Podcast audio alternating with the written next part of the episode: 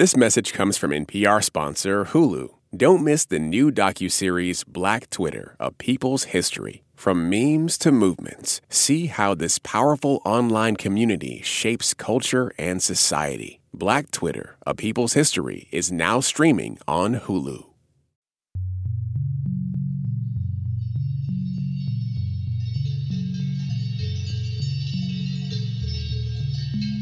When I was younger, probably about 10 or 11 years old, my grandmother actually gifted me a cassette player for my birthday. At that age, I didn't own CDs or MP3 player or something. I definitely didn't own any cassette tapes. My mom decided to drive me to this store that's called Media Play. It doesn't exist anymore.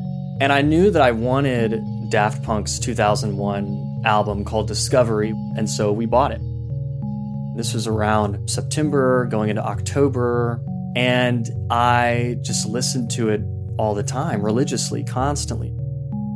So it was this really crucial moment in my life where a few things converged, like my my introduction into music that I really loved and enjoying a change of season and being a young person and having that freedom. And to this day, I still listen to that record. It's in my car. My car, I have an older car. It has a, a tape deck. And so I can uh, pop it in and kind of transports me back to that time period.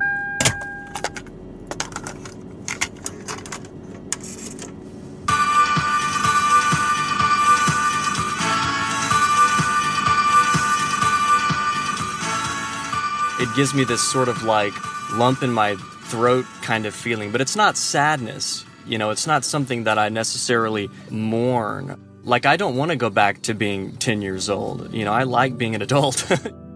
but it's almost just like a visceral feeling that lump in my throat and the um, misty eyed kind of feeling that I get, and my face gets a little red. My brain kind of shuts down, and, and my body's responses sort of take over. It's more than just a tradition, it, it, it literally is like an embodied experience.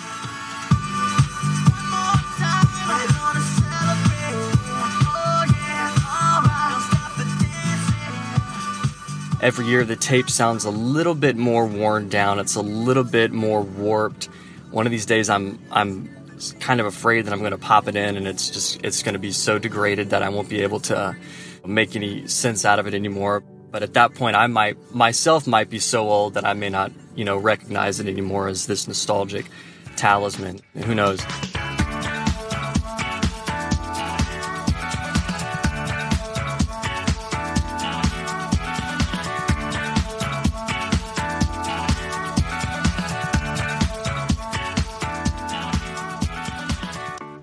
I'm Rand Abdel Fattah.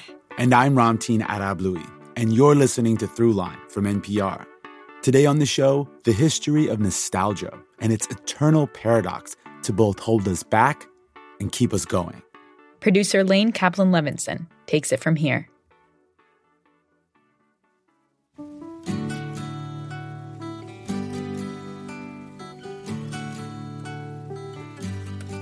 I'm sitting in the corner of my parents' living room in the house I grew up in. Cat Stevens' Tea for the Tillerman album cover is pressed between my knees, and my fingers trace the track titles for the thousandth time. I know the order by heart. Where do the children play? Hard headed woman. Wild World. Sad Lisa, really deep cut. And my favorite, Miles from Nowhere. Miles from nowhere. Guess I'll take my time. And when I'm leaned up against the pulsing speakers, it's just me, Cat Stevens, and the Tillerman, whoever that is. It's just us. Miles from nowhere. Guess I take my time. Oh, yeah. That's where I'm transported when I hear this album.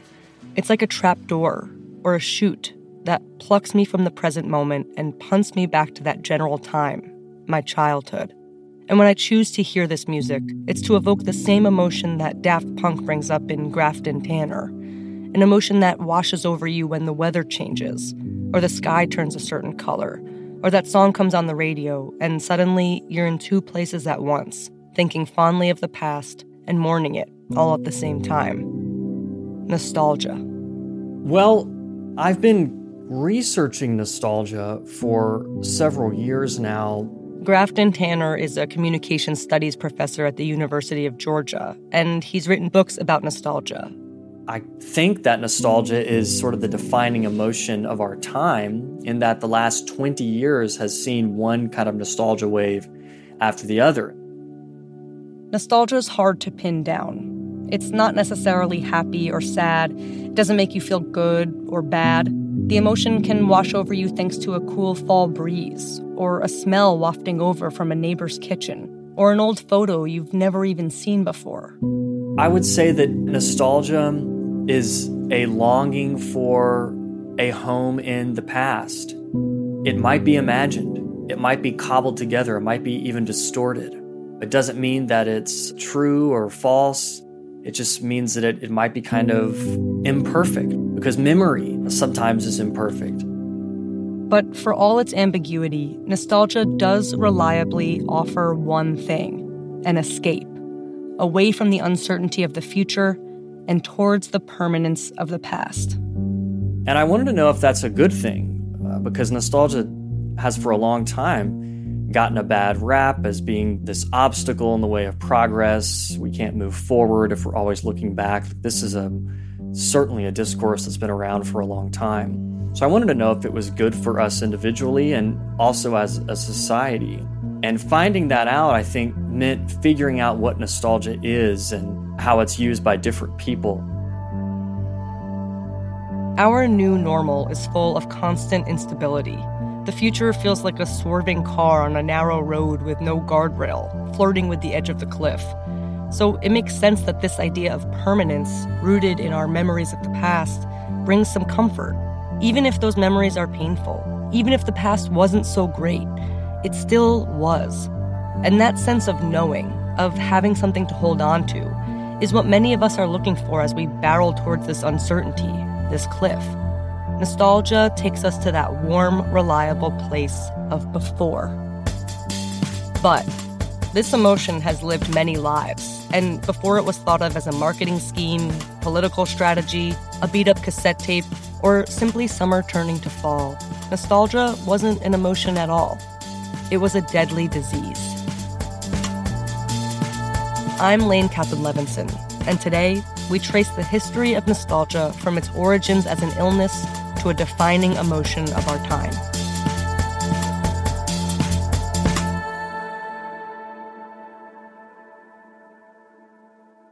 Hi, my name is Leah Chang. I'm calling from London, and you're listening to Throughline from NPR.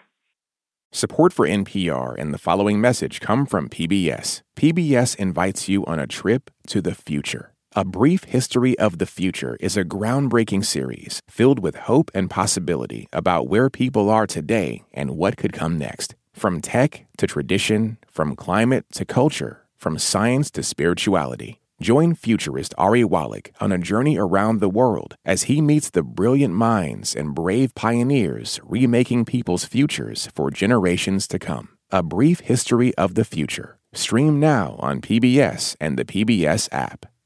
This message comes from NPR sponsor Teladoc Health. There are lots of reasons for wanting to be healthy family, work, living a fuller life. Teladoc Health understands. Whether you have diabetes, high blood pressure, or just need to manage your weight, Teladoc Health can help. Visit teladochealth.com slash what's your why for more information. That's T-E-L-A-D-O-C health slash what's your why.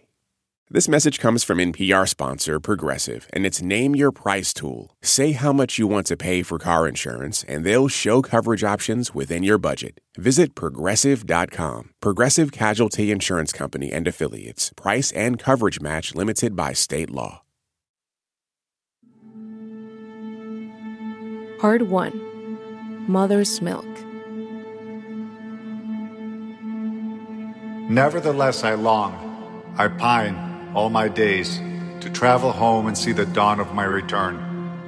And if a God will wreck me yet again on the wine dark sea, I can bear that too, with a spirit tempered to endure. Much have I suffered, labored long and hard by now, in the waves and wars.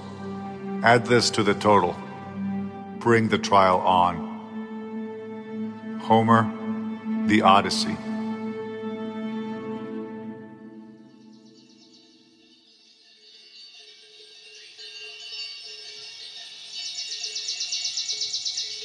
In the 1680s, a group of Swiss soldiers stationed abroad started coming down with a mysterious disease. They fainted, they hallucinated, they claimed they saw ghosts and heard voices. Autumn seemed to be a particular trigger. As the leaves changed colors and fell to the ground, the soldiers found that they couldn't fight, they couldn't eat, they could barely rise out of bed in the morning. They were sick, and it was spreading, which piqued the interest of a young, ambitious medical student. named Johannes Hofer, who was 19 at the time, when he started hearing stories about this strange disease that was infecting Swiss mercenaries.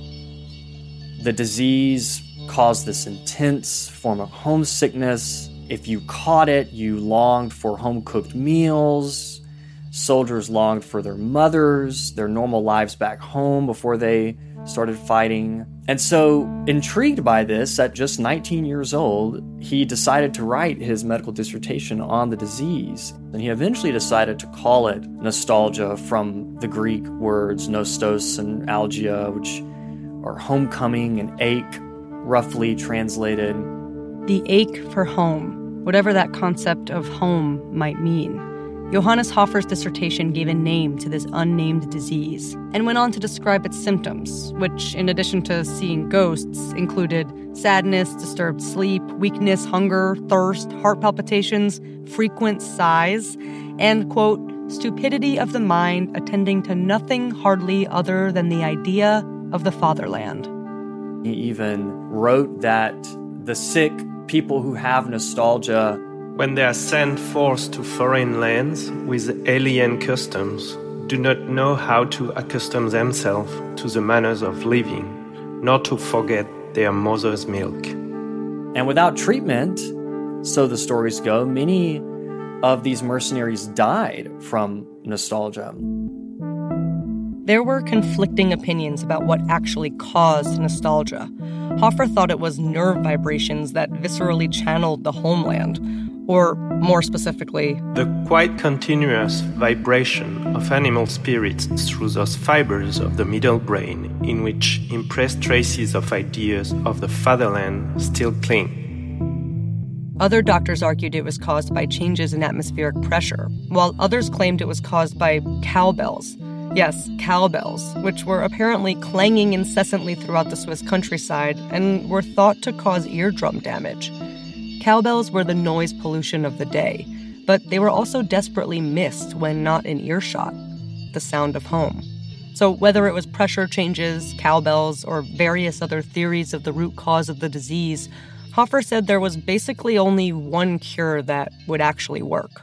Unless the sufferer was sent back home, then the condition could be fatal and the person who had nostalgia could die. It's impossible to know whether these Swiss soldiers were actually dying from nostalgia, but some of their death certificates said as much, and military physicians and generals were extremely concerned with these kinds of outbreaks, especially because Hofer's proposed cure was a no go. They didn't really want to send soldiers back home or mercenaries back home because then they wouldn't have men of fighting age. And so they tried to prevent nostalgia from spreading to begin with. And what they would do is they would ban certain songs from being whistled. You couldn't sing certain popular songs from back home because they thought that a familiar melody might trigger this outbreak of yearning, and then it might rip through the ranks. Like the Ranz des Vaches melodies, cow herding music that Swiss herders played as they drove their cattle down from the mountains on long horns that went from their lips all the way to the ground.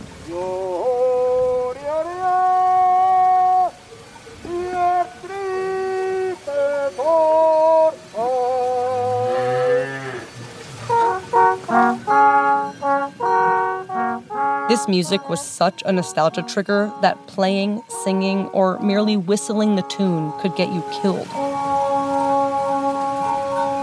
There was so much anxiety about community spread that military doctors tried almost anything before resorting to sending soldiers home.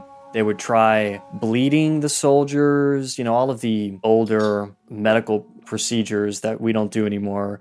They would apply leeches. But then there were some other sort of strange, kind of extreme things that they would try. They would try to scare the nostalgia out of out of the soldiers, terrorizing them or threatening to burn them with hot irons or threatening to bury them alive. There's even rumors that some soldiers were buried alive. Um, sometimes the military doctors would quarantine the nostalgic sufferers. They would lock them in these high towers because they thought maybe they needed fresh air. But of course, the isolation only made the nostalgia worse. It goes without saying that nostalgia existed way before the word itself did. People fought wars, people left home, people got homesick, and yearned for an idea of home that no longer exists or never existed at all. For instance, Homer's Odyssey, one of the oldest epics written around the 8th century BCE, is thought of by some as the nostalgia poem, even though the word nostalgia never appears in the text. Nevertheless, I long, I pine all my days to travel home and see the dawn of my return. The story is all about the protagonist Odysseus and his decade long struggle to return home after the Trojan War. As Hofer would say, he missed his mother's milk. So, nostalgia existed way before Hofer said so, and it existed all over the world, not just in Europe. And it's certainly the case that nostalgia or sentiments like nostalgia, words that are similar to nostalgia, show up in various cultures over the past few centuries. One of my favorite words is saudade, a Portuguese word that doesn't have a direct English translation, but refers to a deep melancholic longing for something or someone lost or out of reach. Portuguese writer Manuel de Melo calls it a pleasure you suffer, an ailment you enjoy. O sal das minhas lágrimas de amor criou o mar que existe entre nós dois para nos unir. And nostalgia is clearly not just a Western phenomenon. There's versions of the idea in Japan, India,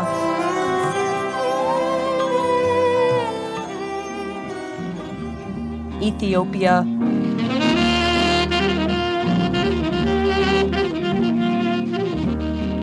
all over the world.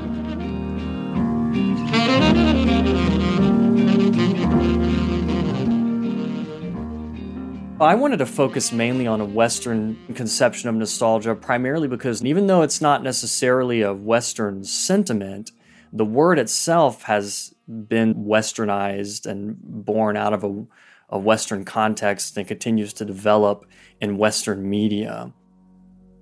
And it was in the West where this sentiment was first medicalized, taking us back to those Swiss soldiers.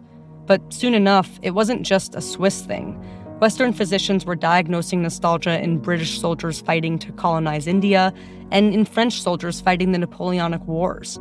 Nostalgia was spreading alongside imperialism at a time when European powers were sending men across the world to expand their empires. They were trying to mobilize units with so many citizen soldiers, millions of citizen soldiers uh, drafted into service and, and told essentially to fight for their country if they really loved their country. When you feel like you've lost control, then certainly you're going to yearn for that control back.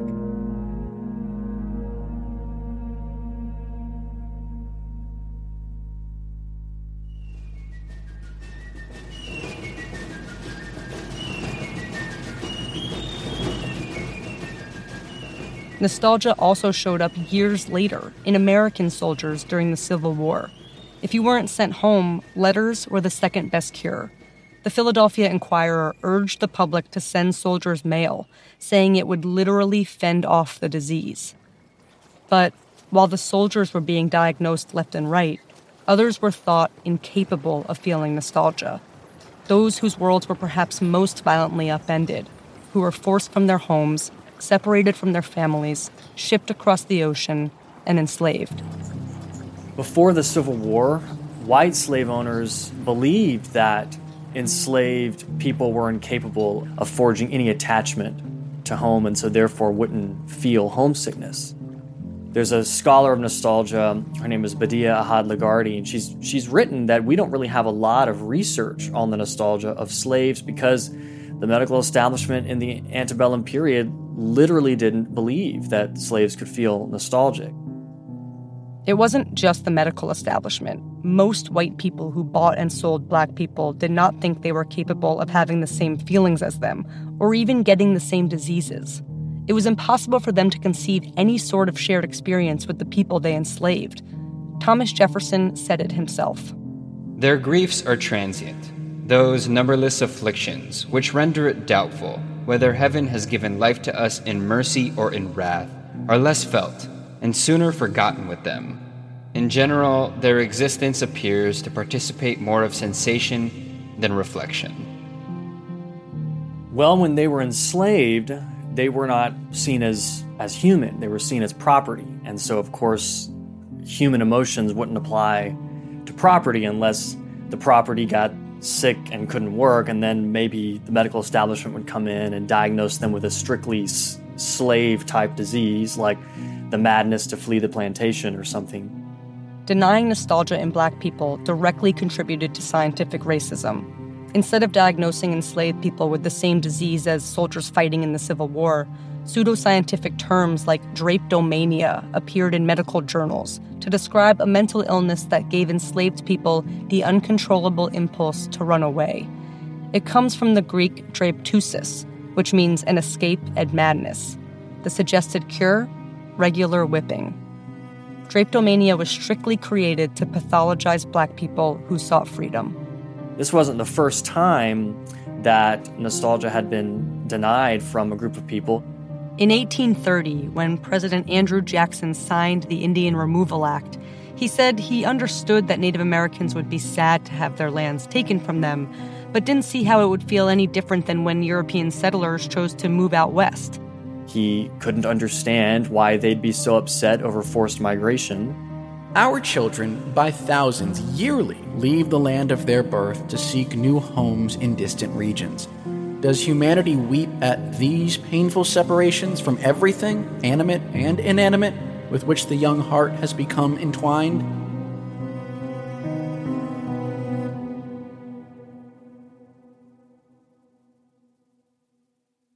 Nostalgia was wildly misunderstood.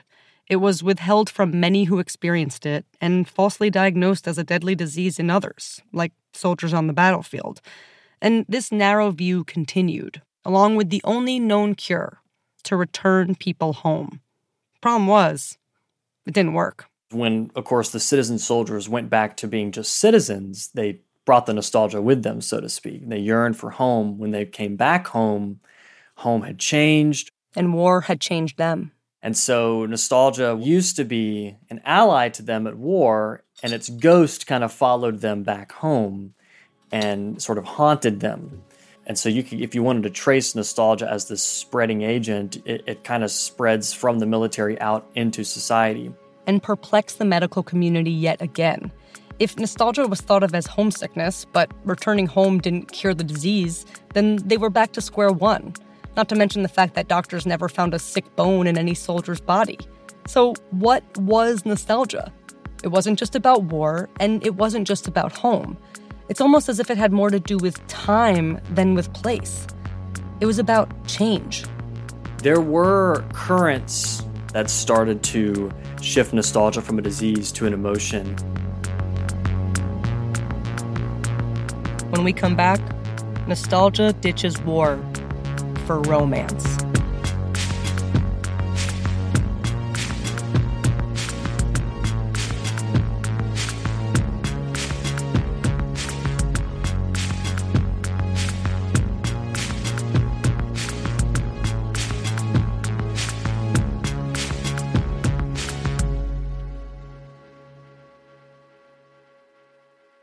Is Dan from Berlin, Germany. You're listening to Throughline from NPR. Lately, I've been rewatching Broad City. I found I needed to return to a time that feels like now, except without a pandemic or glaring incipient fascism. Plus, I love to laugh and I already rewatched all of Hacks. Support for NPR and the following message come from the American Cancer Society. Dr. Alpa Patel leads a team that researches cancer risk factors, and she shares how a new study aims to impact an underrepresented community. My greatest hope for the Voices of Black Women study is that it will help us understand and identify culturally tailored ways to change and really eliminate the unacceptable disparities for future generations of Black women as it relates to cancer. To learn more, go to voices.cancer.org. This message comes from Capital One, offering commercial solutions you can bank on. Now more than ever, your business faces unique challenges and opportunities. That's why Capital One offers a comprehensive suite of financial services, all tailored to your short and long term goals. Backed by the strength and stability of a top 10 commercial bank, their dedicated experts work with you to build lasting success. Explore the possibilities at CapitalOne.com/slash commercial, a member FDIC. Last year, over 20,000 people joined the Body Electric study to change their sedentary, screen filled lives. And guess what? We saw amazing effects. Now you can try NPR's Body Electric Challenge yourself. Listen to updated and new episodes wherever you get your podcasts. We just want to take a moment to shout out our Throughline Plus subscribers. Thank you so much for your support. If you don't already know, subscribing to Throughline Plus means you get to listen to our show without any sponsor breaks. And you also get access to special bonus episodes where we take you behind the scenes, introduce you to our amazing producers, and tell you about how we make the show. To get these awesome benefits and support our work here at NPR, head over to plus.npr.org slash throughline. Part 2 The Way We were.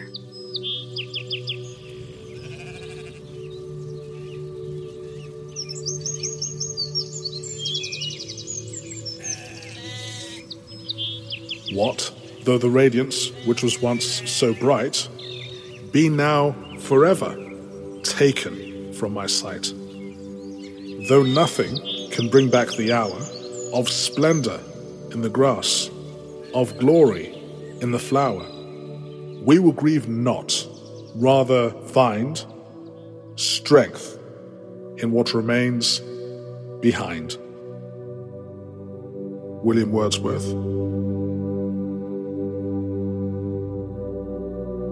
After about a hundred years searching for a literal nostalgia bone in the body, doctors started to slowly give up on the idea that nostalgia was a physical illness.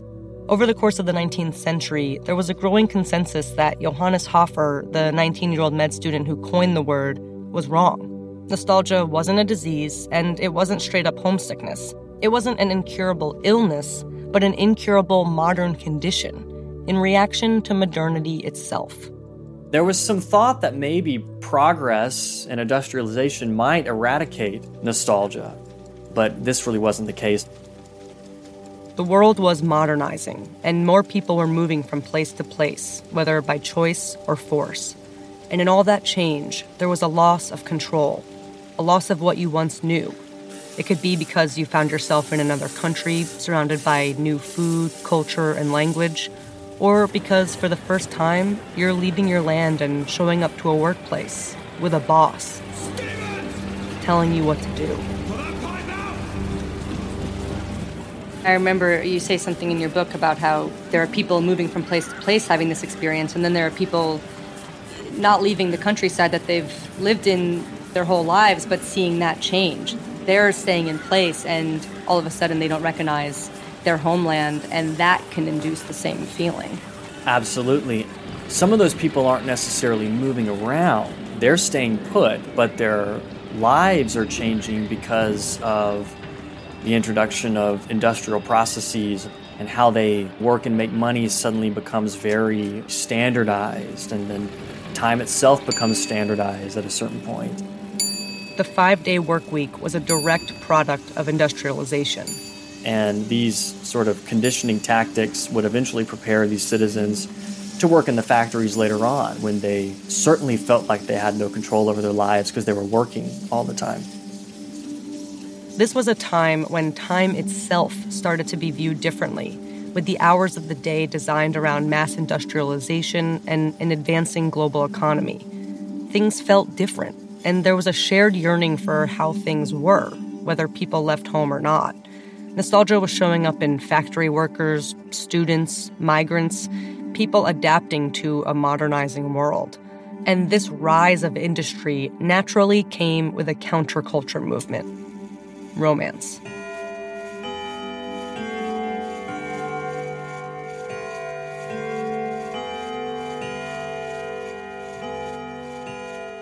There was a major shift in the 19th century with the rise of Romanticism and the Romantics of the 19th century celebrating sentiments and emotion. Romanticism was a cultural movement that reshaped art, music, literature, and philosophy over the course of the 19th century. It was in many ways a direct reaction against the previous age of Enlightenment, which centered on rationalism and reason, as well as industry, with its tight schedules, repetitive motions, and mechanization. Romanticism was about the exact opposite the imagination, subjectivity, and emotions. And nostalgia got absorbed into the movement and turned into a literary sensibility to help express the angst of the period. A famous example would be the poetry of Wordsworth. William Wordsworth, an English poet known for helping to launch the English Romantic movement. Thus nature spake. The work was done. Wordsworth wrote the Lucy poems. How soon my Lucy's race was run. From this perspective of this narrator who longs for this unknown woman named Lucy who he could never get to. She died and left to me this heath, this calm and quiet scene. It's absolutely a series of nostalgic poems because it's written in this very highly emotional, yearning kind of language. The memory of what has been and nevermore will be.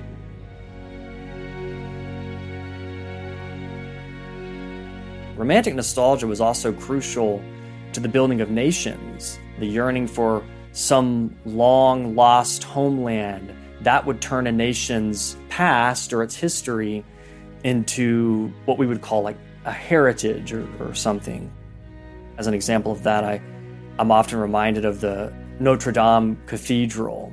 Its constant preservation and restoration is one symptom of France's nostalgia for its own heritage and a very romantic nostalgia at that. Victor Hugo's novel, for example, Hunchback of Notre Dame, which came out in the 1830s, is essentially like Notre Dame propaganda written in this romantic way. At the time, Notre Dame was in huge disrepair and an eyesore to residents.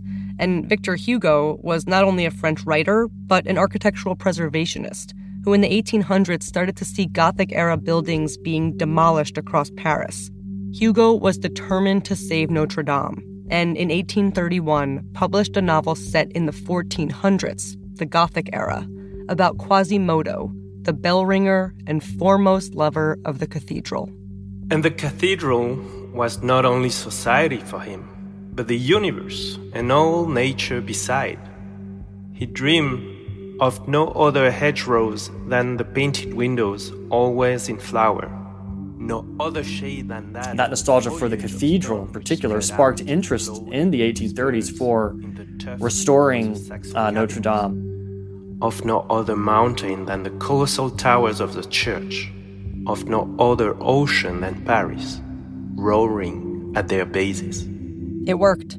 In 1844, the restoration project began. The irony there is that the constant restoration of that particular cathedral, built upon this nostalgic, romantic impulse, actually increases the risk of the cathedral falling victim to things like fire, which is what we think happened in 2019 when Notre Dame burned. That was actually a result of it being restored too much or there was an attempt to renovate it too much. And it's kind of this lesson we can learn about trying to restore the past completely and fully, and then it might actually end up in destruction of the thing that we long for.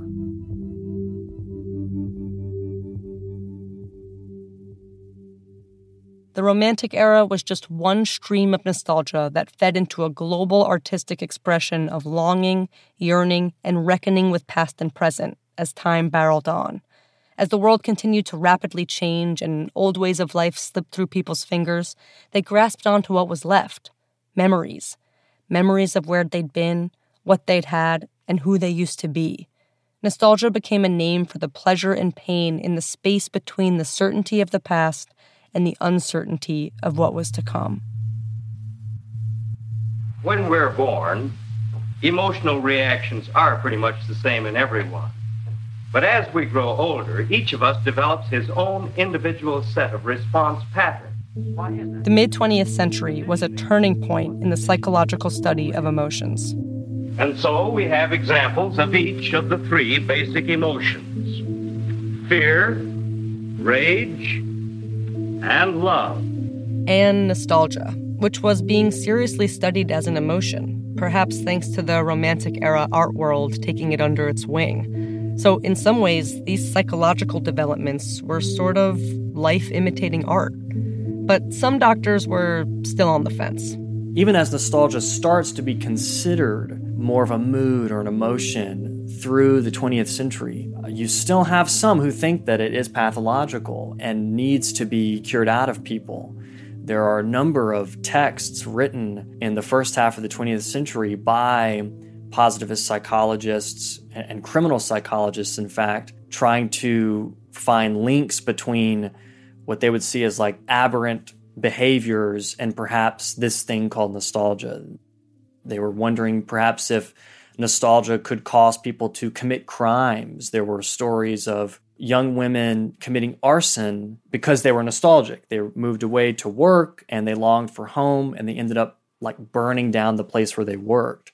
And this just sent psychologists down several rabbit holes trying to figure out if nostalgia actually the seat of the disease might not be in the body, it might be in the brain. And this was something that was talked about even through the days of psychoanalysis in the 1950s, all the way up until the Vietnam War.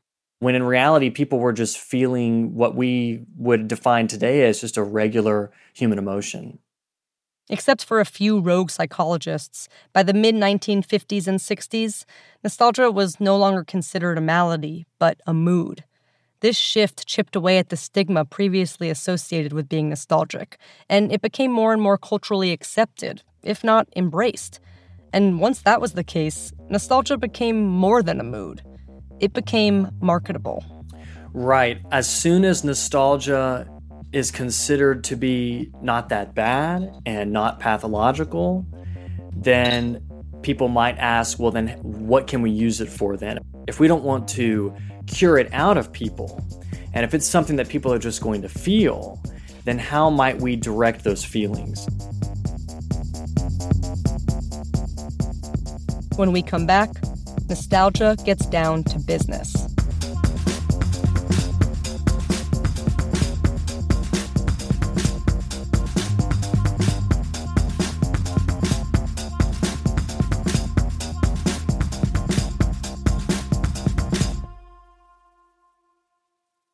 Hi, my name is Jarrett Howery. I'm calling from Pueblo, Colorado, and you're listening to Throughline from NPR. I've been feeling really nostalgic listening to that kind of 90s pop rock scene that was around for a while, you know, like Semi Charmed Life, Two Princes, that kind of thing. And it's really helped with how much I miss home. And I've always loved how music can do that so easily, just kind of bring you back to what you love and what you value most. This message comes from NPR sponsor Squarespace. Kickstart or update written content on any website, product description, or email with Squarespace AI, generating instant personalized results that know and show your brand identity. Explain what your site is about, choose your tone, and enter what you need to get short or long form text. No matter the placement, Squarespace AI makes it easier to go live, stand out, and succeed online. Use code THROUGHLINE to save 10% off your first purchase of a website or domain. Part 3 The Nostalgia Tale. Sunday, Monday, happy days. Tuesday, Wednesday, happy days. Thursday, Friday, happy days. The weekend comes, my cycle hums, ready to race to you. It's 1974. The U.S. has withdrawn from Vietnam after a decade of war. The counterculture movement has swept through the country and sparked a political backlash. And Happy Days has debuted on TV, a show about growing up in the American Midwest during the 1950s, the era of drive ins, hair gel, leather jackets, basically, the Fonz. The Fonz be with you. And also with you. Let us A. a. It might seem like a weird show to arrive at such a charged time, but Grafton Tanner says that was probably why it was so popular. By the mid to late 1970s, plenty of people were nostalgic for the 1950s. The home they've always dreamed of, the happiest investment they have ever made. At last, the Bryants have all the space they need. Big floor to ceiling closets for each member of the family. Clearly, the 1950s were the happy days to some people.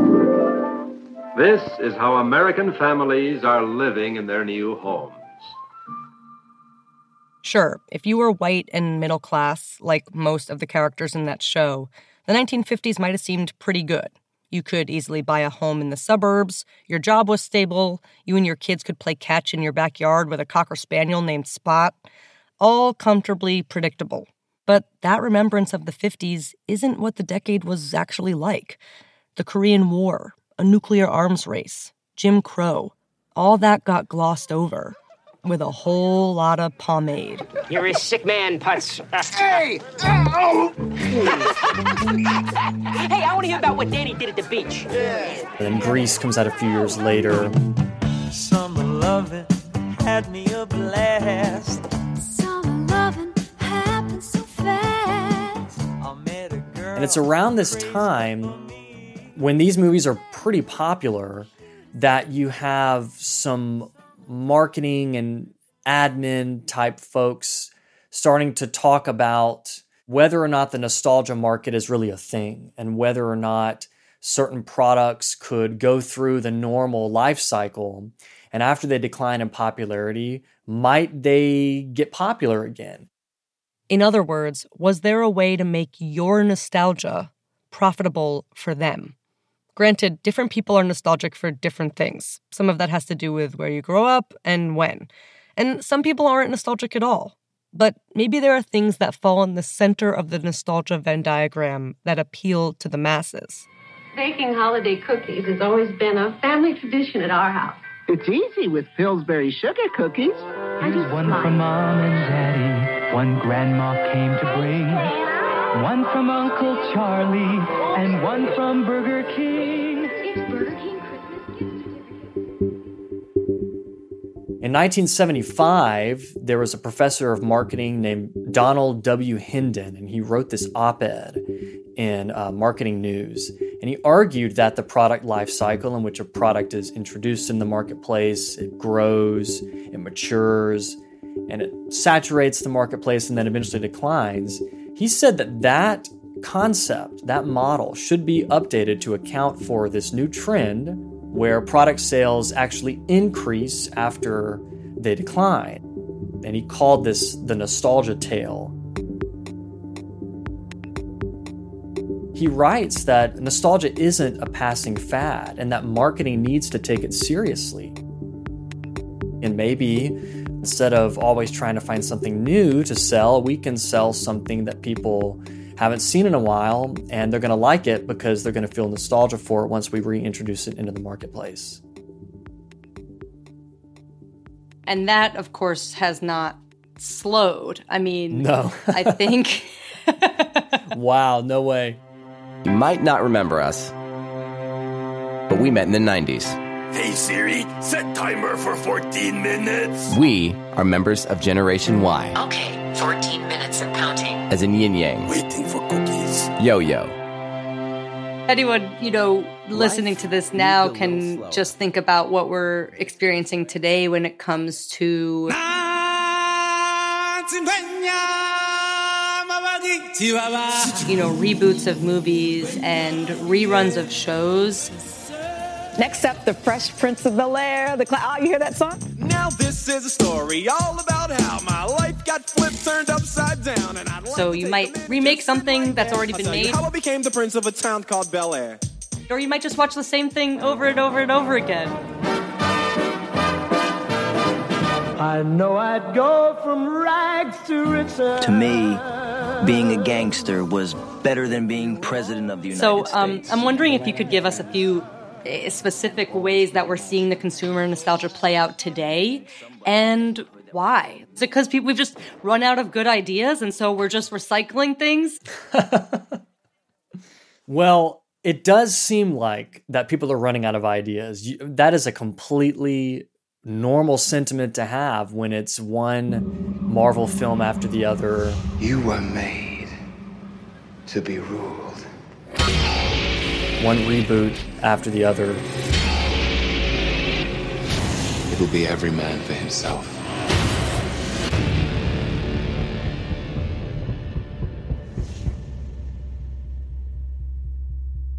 There was a scholar of nostalgia named Fred Davis. He wrote a book in the 1970s called Yearning for Yesterday. And he said in the, in the late 1970s that there was this nostalgia wave. I would argue that we are also experiencing a nostalgia wave. I'll, I'll be frank with you. I, I kind of thought it would have crested and, and fallen apart by now um, because you could trace this wave back some 20 years. That's one of the reasons why I believe that nostalgia is sort of the defining emotion of our time, in that the last 20 years has seen one kind of nostalgia wave after the other. And they all kind of tend to follow major crises. The plane just almost reached here. What? The 737? 9/11 and the you know nostalgia for the American homeland that used to The be, craziest day they have ever seen in these markets. Veteran traders saying they've never or the Great Recession, the 2008 collapse, global collapse of the of the economy, and the nostalgia for uh, you know some kind of safety and stability, When did the world change? Check your camera. and then of course COVID 19. Snapshots in time that now feel a lifetime away. A concert, a walk with a friend, a family get together, a new haircut. And so it makes sense why people would want to seek these things out because they're comfortable in in times of chaos and and crisis. Why does that lend itself to nostalgia? Well, if you take the COVID pandemic, um, this major global crisis in which things not only lives didn't only change drastically, they changed really quickly. One minute you're living your life, and the next minute you are locked down. When one's life world changes that drastically, that's where nostalgia shows up. And so, if a crisis is big enough to change your daily life, the way that you live and interact with other people, how you make your money, how you survive, how you socialize, if something comes along and affects you and changes all of those things, then you're going to naturally yearn for the stability that you had before. Because even if it didn't seem stable at the time, well, gosh, things are so much more unstable now. I'd give anything to go back then. So in the midst of that shock, when you when you lose control and lose the daily routine of your life, which is your reality, then we'll turn to nostalgia to weather the crisis. It's one of the reasons why you have something like a Space Jam reboot.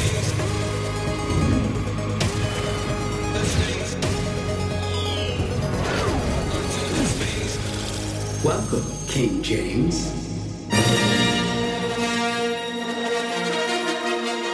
Or one Star Wars film after the other.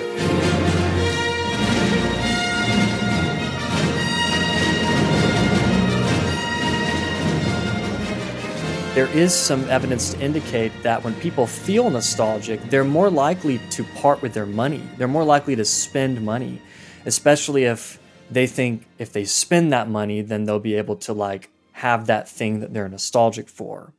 And so I don't think there's any accident at all that these large media companies like Disney, um, Warner Brothers are making films loaded with nostalgic references because they know that that they're going to attract people's attention.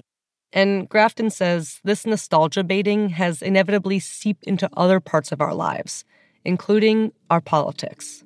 Probably the the best, most recent example of nostalgia in politics would be Donald Trump, who promised to make America great again, a phrase that still has currency with many of his supporters. It's a phrase he borrowed from Ronald Reagan's 1980 campaign. For those who've abandoned hope, we'll restore hope and we'll welcome them into a great national crusade to make America great again. That nostalgic pledge really resonated with lots of Americans. And then Joe Biden had his own kind of nostalgic phrase. He talked about building back better, and there was sort of this nostalgic return to the Obama era, back when people thought things were were better before Trump got in office. And it ultimately served him well. And you could see this in, in American presidential elections for years and years. So it's really everywhere now. And it's interesting because it's capitalizing on this thing that has evolved from being seen as a bad thing to a mostly good thing. And then it kind of saturated the market. So I'm wondering what type of impact you think that has on how the everyday person relates to and views nostalgia because they're starting to see it as something that's commodified. Well, there seems to be kind of a distrust of nostalgia. And some of that is, I think, left over from its days of it being perhaps pathological. I think that there are traces of its medical origins to this day. A leftover belief that one's nostalgia could drive them to to utter destruction, you know, and if enough people in a population are nostalgic, that might lead to the end of that country or that group of people or whatever. And and so I think a lot of our distrust of nostalgia comes from the way that it's been used in politics and uh, by the private sector because it it does seem kind of gimmicky. I mean, the Space Jam reboot doesn't seem like a movie. It seems like it's designed to just make the company money and and like that's it. Which can create a kind of stagnant, even stale environment.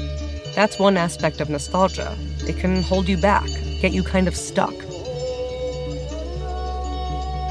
And as undesirable as that might sound to you, it sounds pretty good to politicians and corporations who are doing everything they can to tap into that nostalgia and almost like a drug, keep you with them. They want to keep people in somewhat of a low level nostalgic state or in a state of agitation or anger. So they're constantly scrolling on Twitter. Uh, so they're constantly purchasing more nostalgic goods and streaming more nostalgic content. So there has been a change from disciplining it out of people to almost encouraging it in a specific way. And it then therefore defines nostalgia's value in a specific way, i.e., as uh, something that sort of reinscribes people as consuming scrolling, technocratic subjects. Consuming, scrolling, technocratic subjects who depend more and more on the past, real or imagined, to exist in the present and envision the future. We have to have some sort of connection to the past in order to move into the future and in order to to build a, a more equitable future. Some of this requires a, a historical knowledge, like knowing how things really were but we always aren't totally sure how things really were. And also, sometimes we have to cut through uh, some of the propaganda uh, offered to us about the past in order to know how things really were. And sometimes nostalgia is the thing that sort of cloaks or fogs historical reality. In a way, nostalgia's always been more about dealing with the present than about capturing any real sense of the past. And while it can be used to manipulate and deceive, it can also help us cope with all these other emotions we have, like loneliness, sadness, anger, grief. Especially at a time when so many people are not just grieving the loss of loved ones during the pandemic, but also in sort of a long term grieving process as it comes to, you know, when it comes to like the environment or something. We have to face down this horrible thing called global warming and it kind of feels like that we're always already grieving the end of the world. More people are going to feel this kind of intense nostalgia moving forward whether they lose people because of fires or landslides or hurricanes or covid or, or what have you it's a crazy world, and things seem to only be getting stranger and weirder and worse. We're going to have to get used to feeling this way, and we're going to have to know what to do with all of that nostalgia. So, will nostalgia help build our future or destroy it? It's probably not one or the other, because, like our memories, nostalgia is a jumbled kaleidoscope of things that fade and morph things that, however imperfect, are familiar. And after all these examples of nostalgia and how it's been misunderstood and misused, it's also a lot bigger than that whole debate. The same way that nostalgia doesn't make you feel good or bad, nostalgia probably isn't good or bad. It's just something that's deep inside of us that we can't really control, but that if we want, we can conjure. For me, it's Yusuf Cat Stevens, yes, but it's also an old pillowcase I stole from my grandpa's house years before he died. My grandpa and that house had such a particular smell.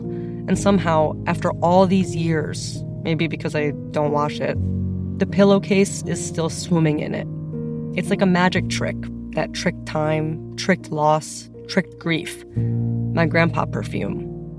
And for Grafton Tanner, it's Daft Punk on cassette tape. And we have to kind of sometimes take elements from the present as it slips into the past with us into the future, like my cassette tape or a pillowcase or, or anything, you know? Those are crucial talismans, these objects and these things that hold these memories. They're important for us to be functional human beings. You know, my cassette tape, that doesn't destroy the world. It surely doesn't destroy my world. To this day, I firmly believe that the best way to experience that album is on cassette tape, or maybe like blaring from some giant speakers in a club or something.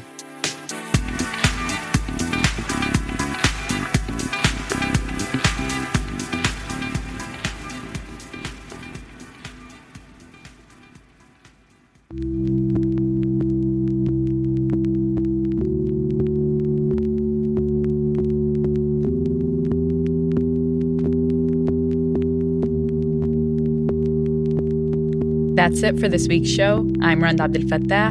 And I'm Ramteen Arablouei, and you've been listening to Throughline from NPR. This episode was produced by me, who feels nostalgic when I eat falafel. It was one of my dad's favorite foods. And me, who feels nostalgic whenever I hear 90s hip hop. And Lawrence Wu, and I am nostalgic about the summers I spent in my parents' homeland. Lane Kaplan Levenson, and I have shared enough for one day. Julie Caine, and I'm nostalgic right now for this giant redwood tree that just got cut down next door to my house. Victor Yvellez, and I'm nostalgic for baseball games at Dodger Stadium with my father. Yolanda Sangweni, and I feel nostalgic whenever I eat chicken wings from a Chinese restaurant. It reminds me of Friday nights at my mom's tiny apartment in Harlem where she would order Chinese food and host these boisterous get togethers where everybody talked politics. Those chicken wings continue to be a delight to the senses. Adriana Tapia. And lately, I've been listening to Shakira's first albums a lot, like more than usual. So I've been feeling deeply nostalgic about red hair, Antología pre crossover era Shakira. Miranda Mazariegos, and I'm nostalgic about spending summers by the lake when I was a child. Tamar Charney. Vinegar, or anything that smells like darkroom chemicals, can make me really nostalgic for the days before photography, music, and pretty much everything else became digital ones and zeros. Anya Steinberg, and I'm nostalgic for the holiday Harry Potter movie marathons on TV. Fact checking for this episode was done by Kevin Vogel. Thank you to Farai Masika, Dimitri Apesos, Avi Wolfman Arent, Michael Bars, Renat Tahan, and our own Victor Yvellez for their voiceover work. Also, thanks to Marie Abe and Anya Grundmann. Our music was composed by Ramteen and his band Drop Electric, which includes Navid Marvi, Sho Fujiwara, Anya Mizani. This episode was mixed by Alex Drewenskus. Finally, if you have an idea or like something you heard on the show, please write us at throughline at npr.org. Thanks for listening.